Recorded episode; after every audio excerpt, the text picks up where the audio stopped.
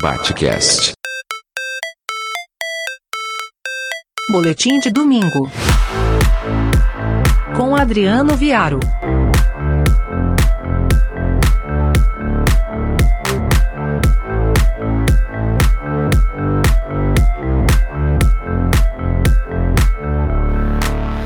Dezoito de setembro de 2022, antevéspera do dia do Orgulho Gaúcho, eu falo do Rio de Janeiro, já praticamente uma semana em novo estado, mas mantendo sempre a pauta de nesta semana em todos os anos trazermos pelo menos uma uh, opinião crítica para além dos muros do establishment, sobretudo da grande mídia do estado do Rio Grande do Sul. Como de costume, a grande mídia permanece mantendo seu discurso e a sua narrativa de heroísmo e de preservação de toda uma tradição, de uma cultura inventada e com uma fragilidade de um vidro sem tempero que, se cair no chão, quebra.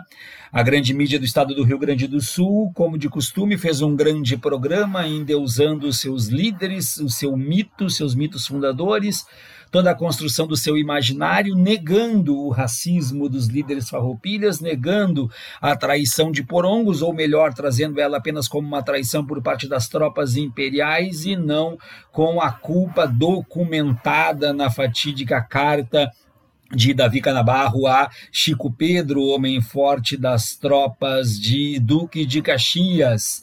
É o setembro gaúcho, é o setembro que permanece dentro da mesma rotina e das mesmas diretrizes de ano pós ano, que faz com que a província de São Pedro permaneça sendo o que sempre foi uma província, uma província, uma aldeia tomada por uma cultura absolutamente atrasada e misógina, machista, LGBTQIA-fóbica, racista e com tudo aquilo que há de mais nocivo e perverso dentro do seu discurso.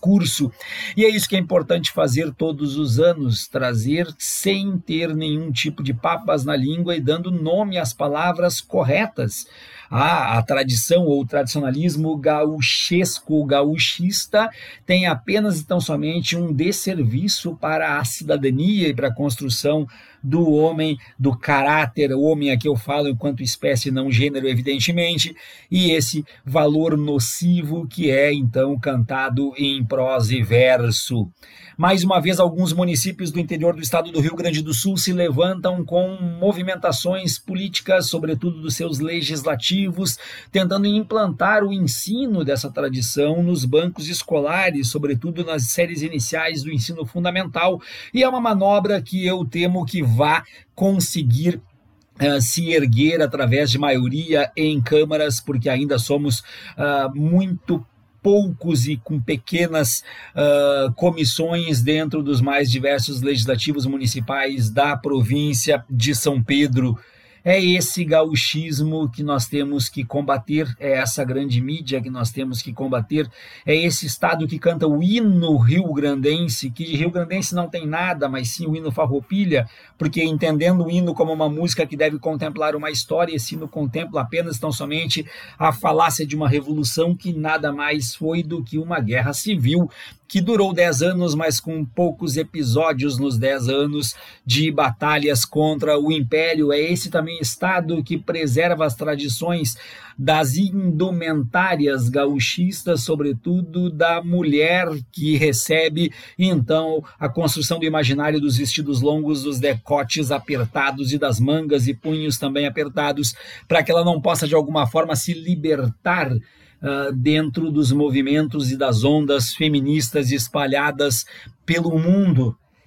É, o pano de fundo de tudo isso talvez seja a grande, o grande recrudescimento nazi-bolso fascista que nós temos no país e que no sul do estado recebe grande ressonância, grande engajamento e também grande adesão por parte desses movimentos que já teriam sido descritos com brilhantismo pelo professor Talgolin naquele que é o seu clássico A Ideologia do Gauchismo. Enfim, capítulos de um discurso gauchista, capítulos de uma narrativa de um Estado atrasado, capítulos de uma história que se pretende história e que busca pautar-se pelo seu folclore, capítulos de um mito frágil, talvez quando busquemos algum tipo de robustez historiográfica, mas muito forte por todo o suporte que, que recebe da mídia hegemônica do Estado. Eu sou o professor Adriano Viário e esse foi o meu boletim do Batcast. Batcast.